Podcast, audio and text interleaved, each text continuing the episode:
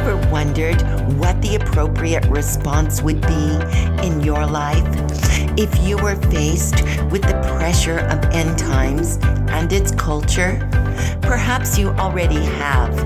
Today on Day of Destiny, we are going to hear the Word of God, experience the power and place of prophecy in the church, and also be able to see what type of response and reward can we expect when we serve God according to His Word. Hi, I'm Dr. Michelle Corral, and today I invite you to just stay with us for this Day of Destiny podcast.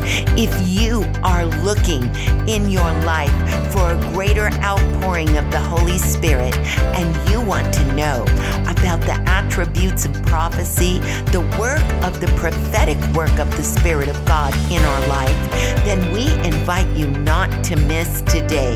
But before we do that, Today, I want to invite you, my beloved friends, to uh, my Day of Destiny website. My Day of Destiny website is the place where you can download all of our former podcasts. You can receive the library and the wealth of God's Word. Much of it is teaching on the Holy Spirit, the gifts of the Spirit, how to operate in the Spirit, how to be sensitive to the Holy Spirit and be led by the Spirit, to allow God to use you in signs, wonders, and miracles in these incredible days that we're living in. Also, I invite you to order my book. You can do it online, one of my latest books, and that is Secrets of the Anointing. You can get Secrets of the Anointing by going to our website, mydayofdestiny.com, and subscribe to hear our, uh, our weekly podcasts and also to receive our newsletter and the articles that we put out with the newsletter. Now, beloved saints, let's go to the Word of God. And before we do that, let's pray right now. Heavenly Father, today we lift up every person listening to this podcast, every person, Lord, that you have anointed and ordained and chosen to be in this world in these end times. Lord, we ask you to equip the saints of God with the gifts of the Spirit. Equip your wonderful people that are listening with wisdom, revelation, knowledge, spiritual sensitivity, and help your people be led by the Spirit. Lord God, we pray right now that you would build up every person and especially those that are undergoing tremendous pressure and co- and compromise te- temptation to compromise from this culture. Lord God, we pray that your people would be able to be lights in the world and shine in the darkness, be the best in their field. Lord God, raise them up to be, Father God, what the world always wanted, but Lord God, greater, 10 times greater, even as Daniel was the wisdom found in Daniel was 10 times greater than all of those in the province of Babylon. Lord, we pray in the mighty name of Jesus that you will reward your people, Father God, just as you rewarded Daniel, because you are the God who changes not. And we give you praise and we give you thanks. Now we just release the anointing of the understanding of God's word as never before. And we command in Jesus' name, Father God, that nothing would rob your people of this word today. For Jesus' sake, we pray. And everyone said, Amen. Let's open our Bibles today to the book of Daniel. Now, beloved saints, I want you to understand that Daniel is very unique in the word of God. Daniel is a prophet that is a prophetic prefiguring of the New Testament prophet. And I'm going to show you why. Daniel is a prophetic prefiguring and a foreshadowing of how the gifts of the Holy Spirit are going to operate and do operate in all of the believers who have been baptized in the Holy Spirit. He is a type and a shadow also of how God is going to use the gifts of the Spirit and the attributes of prophecy in our lives in these last days. First of all, beloved saints, I want you to see something very unique about Daniel that we do not see in any of the other prophets. First of all, Daniel and his book, if you were to look throughout the book of Daniel, you will see visions and you will see dreams. You will see interpretations of tongues and you will also see interpretations of dreams. You will see gifts of perception, gifts of revelation, and you will also see the impartation of God's Spirit in a tremendous way in the life of Daniel. First of all, Daniel's prophecy did not operate the same way that Ezekiel's prophecy operated within him or that Isaiah's prophecy operated within him. You say, Dr. Corral, please make some sense. Let me explain it to you. If you look in the book of Daniel, you will not find the sentence, Thus saith the Lord.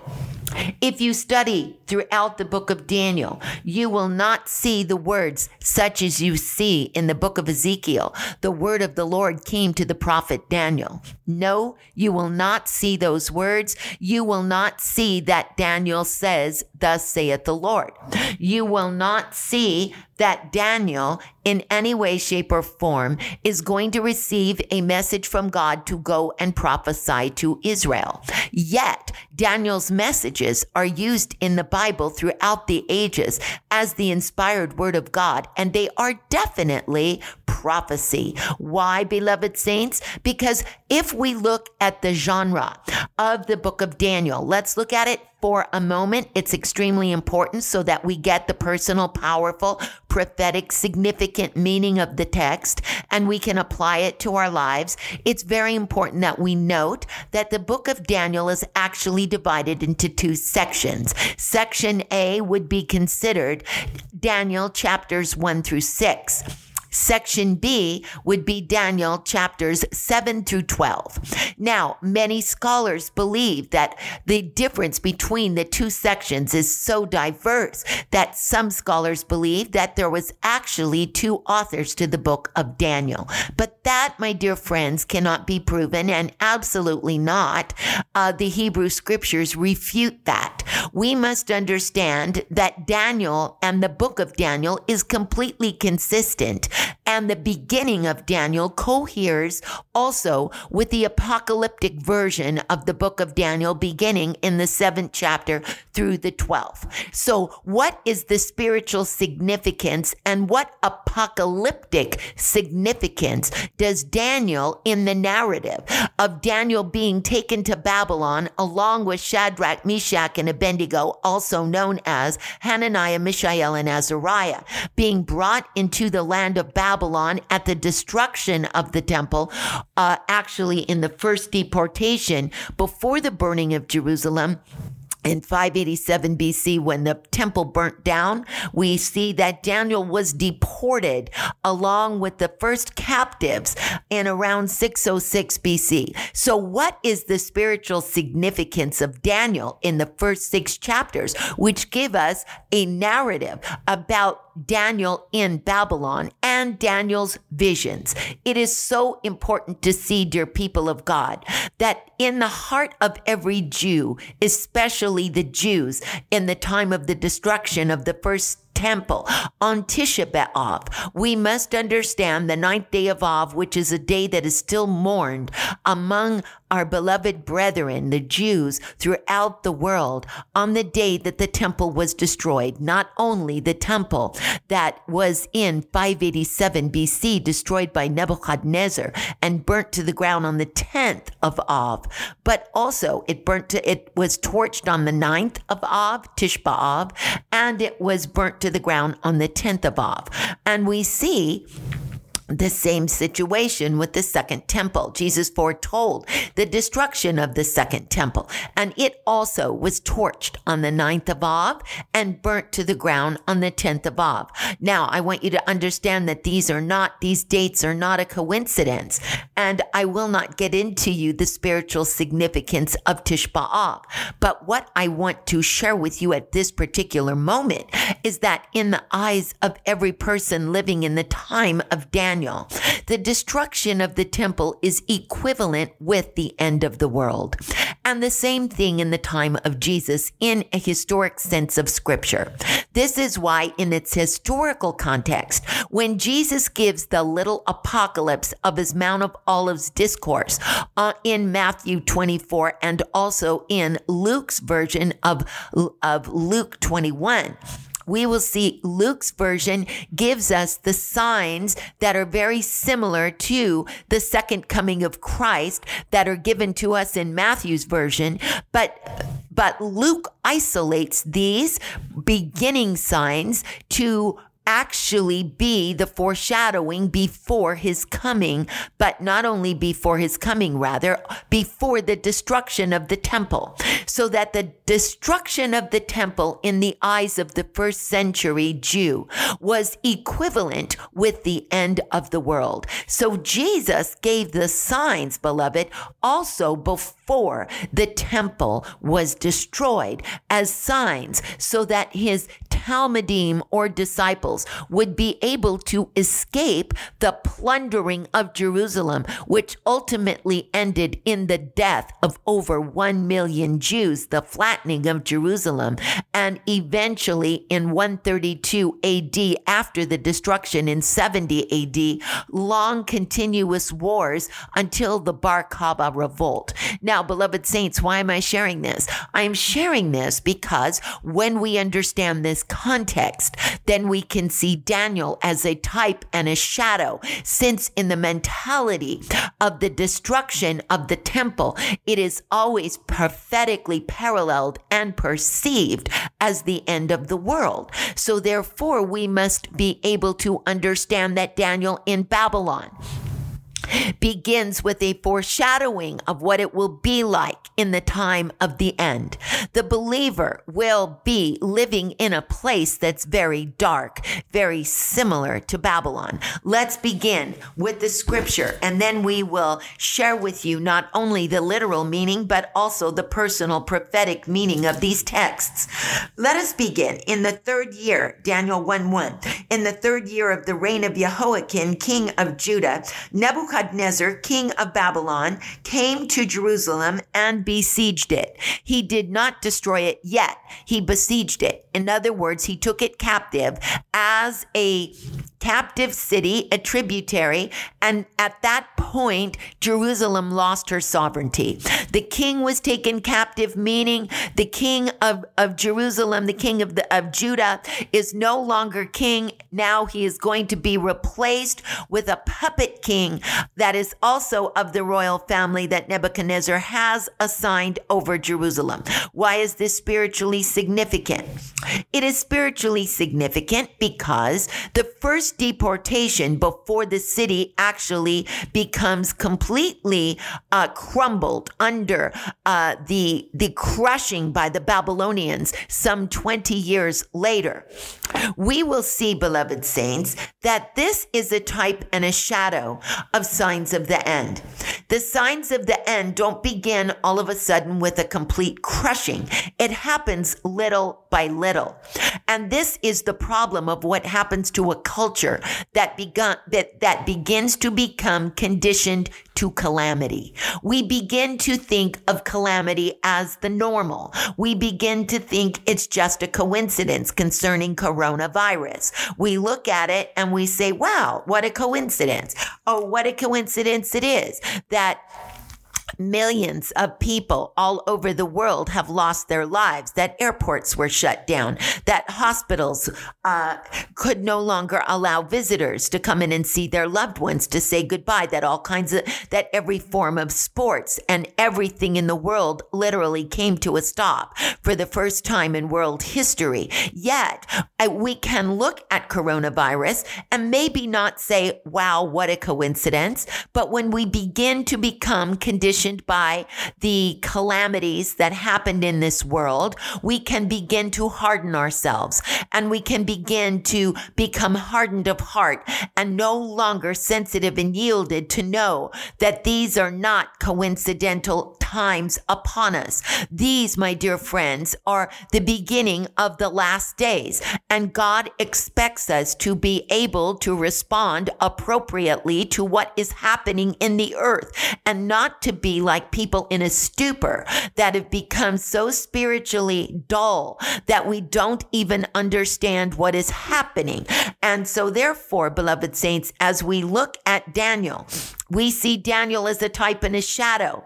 First of all, we need to see the spiritual significance of Daniel in the first deportation, being deported to Babylon, and he is numbered among the king's seed. Very important prophetic significance. Why? Why is he a member of the royal family? And why is the scripture telling us that he was of the royal seed, the king's seed? It is very important to because only the kings of Judah after the split in the northern kingdom from the southern kingdom, only the kings of Judah had the prophets anoint them. I want you to understand, beginning with Jeroboam at the fourth king of Israel. For those who just very quickly will allow me, I will just tell you the first king, of course, of Israel was Saul. Second king was King David. Third king was Solomon. Solomon's son Rehoboam did not follow the wisdom of his father and chose rather to exchange the gold that Solomon had for brass going down to a lower level. And he did not, uh, he did not seek the counsel from the wise man who served as, as Solomon's advisor advisors in the early days of Solomon before he sinned against God. So therefore, we see that Rehoboam chose rather the inexperienced advice and very sinful advice of his generation, unfortunately, but they were no way, shape, or form equipped to advise the, the throne. And as a result, Jeroboam was raised up and God um, allowed the 10 tribes of the north to be given to Jeroboam. However, in order for Jeroboam to secure his position, knowing that it was a threat if people came up to the house of God on a yearly basis and worshiped in Jerusalem and came to Jerusalem and worshiped in the house of God and saw the temple and saw the, the throne of David David. And it reminded them of the glory days of Solomon and David, that this would be a threat to his kingdom. So rather than trust God, he set up uh, an apostate, two apostate altars. And thus, from the time of Jeroboam, the son of Nebat, every king in Israel apostatized. That means from the time of Jeroboam to the time of the end, when the Assyrians scattered the 10 tribes of the north to the ends of the earth, there was not one righteous king in Israel who did not apostatize. So this is extremely important for us to note. However, in the southern kingdom, all the kings, many of the kings walked with God. It was only till the end that the kings in the south began to apostatize as well. Now we only know that one king after after Jeroboam was actually anointed with oil, and that was Jehu. And the reason Jehu was anointed with oil was to bring down Jezebel, because you cannot bring down a Jezebel spirit without the anointing. You cannot bring down the ungodly agreement of Jezebel and Ahab without the power of God. So this is why the only king in Israel's history after the split of the two kingdoms after after Rehoboam and Jeroboam, the northern kings, the only one that was anointed was with oil was Jehu. So therefore, when we see that Daniel was of the king's seed, we see a type and a shadow of a generation that has the anointing. We see a generation that is in a dark and crooked world like Babylon. And we are seeing that the, the spiritual significance of Daniel being of the king's seed, a prophetic parallel of the anointing on his life, and a prophetic parallel of a generation who is going to be in the end times and going to make it very successfully in the end times as long as the anointing is on your life. Because you must understand the anointing is the power of God and it is the only restraining power of God against the things to happen. And so, therefore, in the biblical resume that is going to qualify Daniel for his greatness, we are going to see that in the initial beginning, Daniel is going to be placed in a position of compromise. He's going to be faced not only with a culture of compromise, but he is going to, under the penalty of death, refuse to compromise. And this is extremely important. We must understand from the very beginning, Daniel is a type and a shadow of the end time church. And if we have any questions as to how we should respond to questions or to situations or to a culture or to pressure that comes and is pressuring us or in some way um, trying to persuade us to accept anything outside of God's word as as something that we can actually participate in or something we can agree with when it goes against what God's word is teaching. What is the appropriate response? Well, my dear friends, read the book of Daniel. When you read the book of Daniel, you will see the appropriate response that God expects his children to respond to. This means Daniel, who immediately is placed in Babylon, he is taken into one of the most important high positions. He is taken into a school that is very chosen among the Chaldeans, a place where they would be given a portion of the king's meat every single day and trained to be wise men in Babylon to stand before the king and to be able to have one of the most important positions in the land. However, to Daniel, this was not the issue. To Daniel, the moment he saw the, the portion of the king's meat, the Bible tells us in Daniel chapter 1, verse 8, that Daniel already purposed in his heart not to defile himself with a portion of the king's meat, meaning, dear saints of God, Daniel courageously went to the prince of the eunuchs and requested how can a slave, how can a captive, how can someone who has absolutely no uh, no ability to to speak to the government or speak to anyone? They've been conquered by the Babylonians have conquered the Jews in this situation. He has no right as a slave and as a captive to go up to um, the prince of the eunuchs and to request of him, please change my menu. But I want you to know that Daniel was willing to live on pulse and water for three entire years in order not to defile himself before God. But even more than that, initially he had no, no way of knowing that the prince of the eunuchs would allow him to be tested for 10 days and along with uh, Mishael, Hananiah, and Azariah in that position. He had no way of knowing that his life was actually going to be spared. And so Daniel being the spokesperson for all four of them, he went before the king uh, the king's uh, representative, rather. He went before the prince of the eunuchs and requested that he that the portion of the king's meat be taken away. And why to Daniel was this food that would have defiled him? This is extremely important that we understand because it was non-kosher food, and for a Jew to eat something non-kosher, especially sacrificed to idols in the Old Testament in biblical times, would have meant that he would have broken God's commandments. So you see, people can say, well, wow, it's just to spare his life. Wouldn't God allow him to break the commandment? Uh, this is the same way it was in the early church, beloved.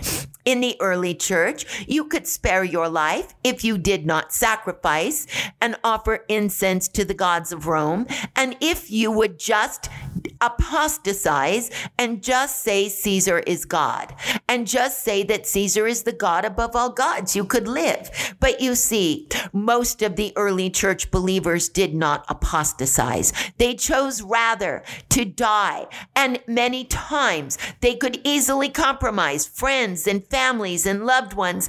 Urge them, just sign the document. Just say that Caesar is God. God will forgive you. It's okay. Sign the document so you can live. I want you to understand most of the believers did not sign the document. Most of the believers courageously went into arenas and fought with lions and died courageous, a heroic death for the faith. And so you see, Daniel had no way of knowing that he wasn't going to be cut into pieces or knowing that he'd be put in a dungeon somewhere for the rest of his life in chains, but he would rather choose that than break the commandment of God. Now, if we want to know, well, what about me? What if I'm uh, kind of forced to um, do something that's against God's word or against my conscience? How do I handle it?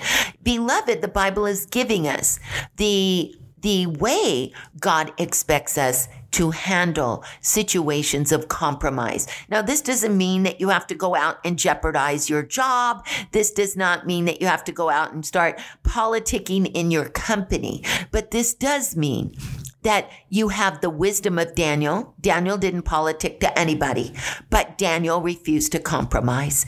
Daniel refused under the penalty of death to defile himself before God. And we see that as a result of Daniel, Hananiah, Mishael, and Azariah refusing to compromise with the culture, refusing to um, to compromise with defiling themselves and eating the portion of the king's meat there was a huge reward given to them by God, not only by man, but by God. And the reward was, let's look at the scripture and let us see. The Bible says in Daniel chapter 1 verse 17, as for these four children, God gave them knowledge and skill in all learning, wisdom, and Daniel had understanding in all visions and dreams. So now we are going to understand all four of them received a ruach. They received attributes of prophecy, attributes of prophecy, including wisdom, knowledge, and skill. What is skill? This word skill in the Hebrew language is the word sekel. This is the type of perception David had. Every time he was going to be in a place where Saul was going to destroy him in his early days, the Bible tells us that David escaped out of the presence of Saul, not once or twice, but it was because of this sekel that he had that God gave him. This uh, sekel is actually, if you translate it and evaluate it in the Hebrew language, it is wisdom, but it's a different type of wisdom. It's different than hokmah. Hokmah is the kind of wisdom that you get that's the high revelation wisdom that we all want and we all receive from the Holy Spirit as well. It is also an attribute of prophecy. But sekel is behavioral wisdom. In other words, you're going to know how to answer every man. You're going to know how to behave and be able to do what God has called you to do without compromising and also without, in a way, having to look like some crazy fanatic. God is able to Um, and if need be, if you have to do, look that way, because there may be some of us that won't won't be understood, but there are multitudes of us who will receive the wisdom not to compromise, but also to have the seichel. Seichel, seichel is behavioral wisdom. Let me give you another example. Esther. Notice that Esther pres- uh, actually had this incredible gift of seichel because she was able to bring down Haman through behavioral wisdom. She was able to perceive Haman's steps, how he would respond to the, the setup that God gave her in the spirit. She actually estimated beforehand his response on how he would bite the bait on everything that God showed her to set up. This is seichel. Now, I want you to understand that Daniel had on understanding in all visions and dreams. So, beloved saints, we want to see these words, visions and dreams. Where have we heard these words before? Where have we heard visions and dreams before? We have heard these words in another place in scripture. And where is that? That, my dear friends, is on the day of Pentecost. If you remember, Peter stood up in the book of Acts in chapter 2, and he said, These men are not drunk with wine as you suppose, because it is yet the third hour of the day. But this is that which was spoken of by the prophet Joel. For it shall come to pass, saith God, that in the last days I will pour out my spirit upon all flesh. Your sons and your daughters shall prophesy, your old men shall see visions, and your young men shall dream dreams. And upon my servants and my handmaidens shall I pour out of my spirit, and they shall prophesy. Now, to be able to understand Daniel's prophecy, nowhere can you see in the book of Daniel, thus saith the Lord. Yet, Daniel is one of the most proficient prophets in the entire Bible. And this is because he prophesied and his prophecy operated in the area of visions, dreams, and interpretation of dreams. These are all attributes of prophecy. These also are attributes of the kinds of gifts and prophecy in the mode prophecy will be operating in the end time church. You and I must understand this is why the Bible says on the day of Pentecost, it shall come to pass, saith God, that in the last days I will pour out my spirit on all flesh. We must understand the last days definitely refers in a literal sense of scripture to the era of the Gentiles, which began in the upper room, but it also refers to end times. It refers to the particular type of attributes of prophecy that are going to be prevalent throughout the body of Christ in the end times. And that is visions, that is dreams, that is interpretation of dreams, that is also tongues and interpretation of tongues, which we see also in the book of Daniel through the writing on the wall. He not only interpreted the writing on the wall, but he translated the writing on the wall. The writing on the wall, mene mene tekel upharsin, which was a Hebrew, it was Hebrew words that were written on the wall, and he translated them, but he also interpreted them. Something different than just translating. He interpreted tongues. This was a type and a shadow, a foreshadowing of how tongues can be interpreted. God will give you the interpretation of what it means, just like someone who gives forth a prophecy in utterance in tongues, then the interpretation of those tongues is, uh, is actually for the edification, exhortation, and building up of the body of Christ. So we see Daniel as a type and shadow of those in the early church. And again, we see the continuation and the continuation and demonstration of how the church should respond in the end. We see this through Shadrach, Meshach, and Abednego, who refused to bow the knee to the golden idol. But beloved saints, we also see that Daniel, a prophet that was able to understand the spiritual realm and a prophet who actually had the ability ability to open up the realm of the spirit. Every time we see after Daniel emerged from the lion's den, we see Daniel received a special blessing from God, a special anointing to open up heaven when he went into the den of lions to be faithful to his ministry to pray for Jerusalem. I want you to see this. And this is a prophetic prefiguring of how the enemy is going to attack those who are in places and in positions in the spirit, those who are on the front lines, those who are leaders, those who are pastors, those who have been given roles of ministry, prayer ministries, intercessors. Daniel was faced again with uh, uh the pressure to compromise. Just don't pray for 30 days. Hey, you can just get through 30 days. Don't pray. You can spare your life. Why would you want to risk your life? Life and and and uh, you know be put into a den of lions. But you know something, beloved saints, Daniel shows us how to respond under pressure. Daniel shows us what to do when the enemy's trying to rob us of our ministry. Do we give it up? Do we just say, "All right, Satan, go ahead, take my ministry"? Okay, you can have my ministry of prayer. I'm under too much pressure, or I, I think I'll throw the towel in and not be a pastor anymore. There's just too much persecution.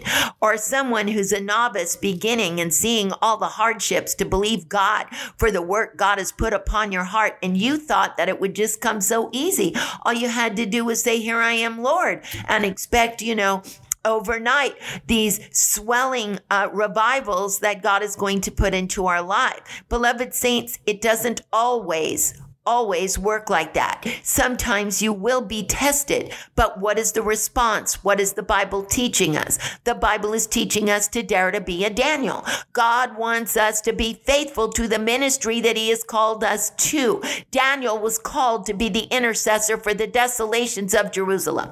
And the Bible tells us that when he knew the decree was signed in Daniel chapter 10, 8, uh, 6, verse 10, the Bible says when Daniel knew that the writing was signed, he went into his house and his windows being opened. Please put quotes around that. His windows being opened. The Bible tells us toward Jerusalem, prayed and knelt down and gave thanks as he had aforetime. Beloved saints, I want you to understand. Daniel, of course, was put in the lion's den. God shut the mouth of the lion for Daniel. But from this point on, we are going to see a miraculous thing that happens in Daniel's life. Whenever Daniel goes into prayer, the windows of heaven are now opened.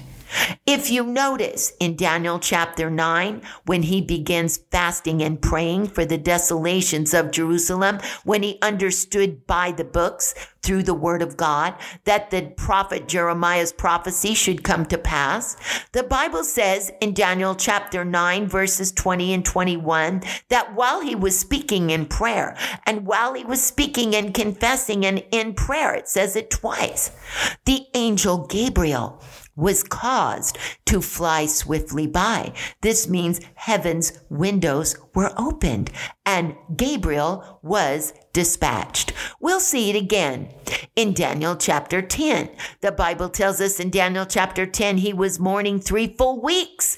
He was praying and he didn't eat any, any, uh, pleasant thing. This is the three week fast that is known as the fast of the fourth month and the fast of the fifth for these 21 days for the desolations of Jerusalem. And when Messiah comes, the desolation shall become restoration. So we understand, dear people of God, that as Daniel was fasting and praying during this time, again, the Bible says that heaven opened and an angel was dispatched from heaven.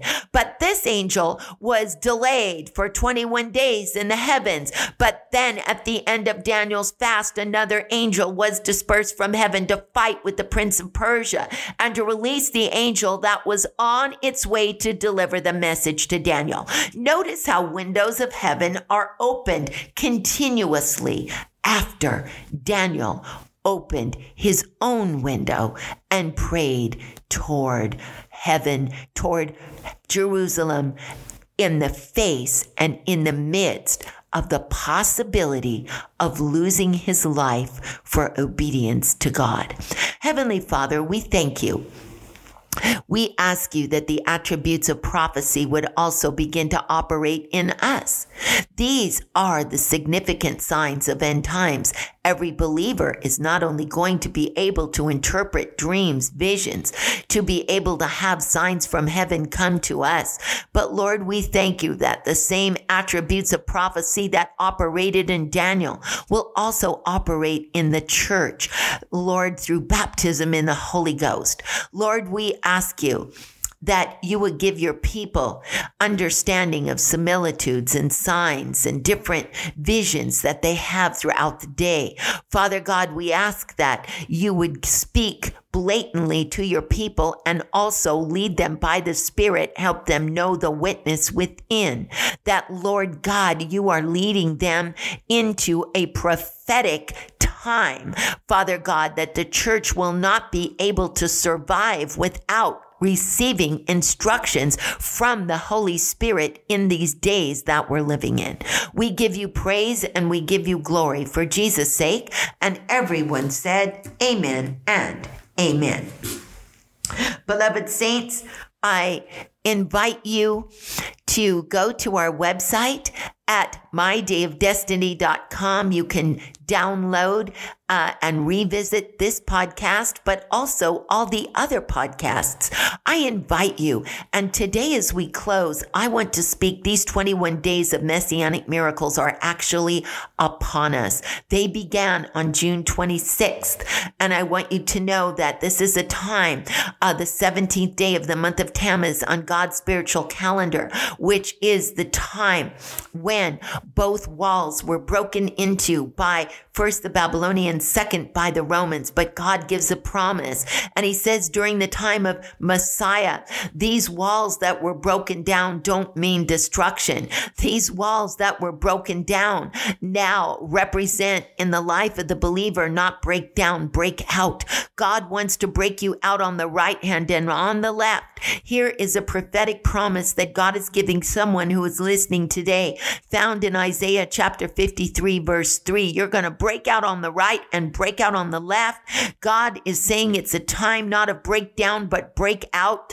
God is telling you that the enemy is trying to tell you you're ready to break down, that the walls are breaking down in your dream and in your destiny. But God is speaking to you that through these 21 days of messianic miracles, because Messiah has come, your destiny is not breaking down, it's breaking out. God is breaking the walls out that have held you and hindered you. You are coming into the possession of promises as God has spoken to you and promised you.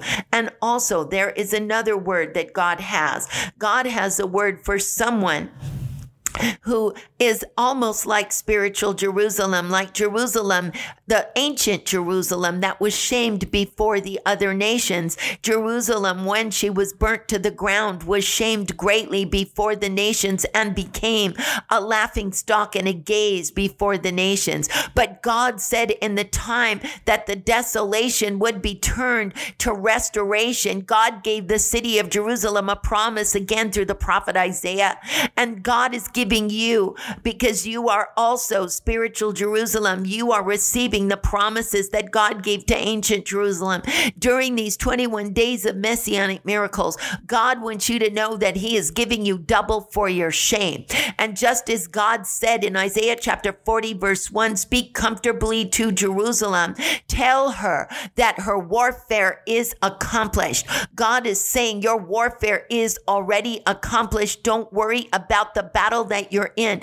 The warfare is accomplished and you are going to receive of the hand of the Lord double, double for everything that has been done against you. So stand on the word of God and know his word. Amen and amen. And beloved saints, today I want to invite you to sow your seed into this ministry. You can sow your seed into this ministry by going to mydayofdestiny.com and push the donate button. You can sow, beloved saints, into feeding orphans around the world, being part of our daily feeding programs in uh, Palawan, Coron, in Binangonan, Philippines, in uh, Uganda, in in uh, different parts of Asia, in Pakistan, in India, and so many parts of the world. And you can do that by going to our website at breathofthespirit.org. That's breathofthespirit.org or mydayofdestiny.com. Or you can also uh, text to give through Hesed. That is Hesed, C H E S E D, and text it to 77977. That's Hesed, C H E S E D, to 77977. Thank you for joining us today on this podcast. I'm Dr. Michelle Corral, and we'll see you very soon.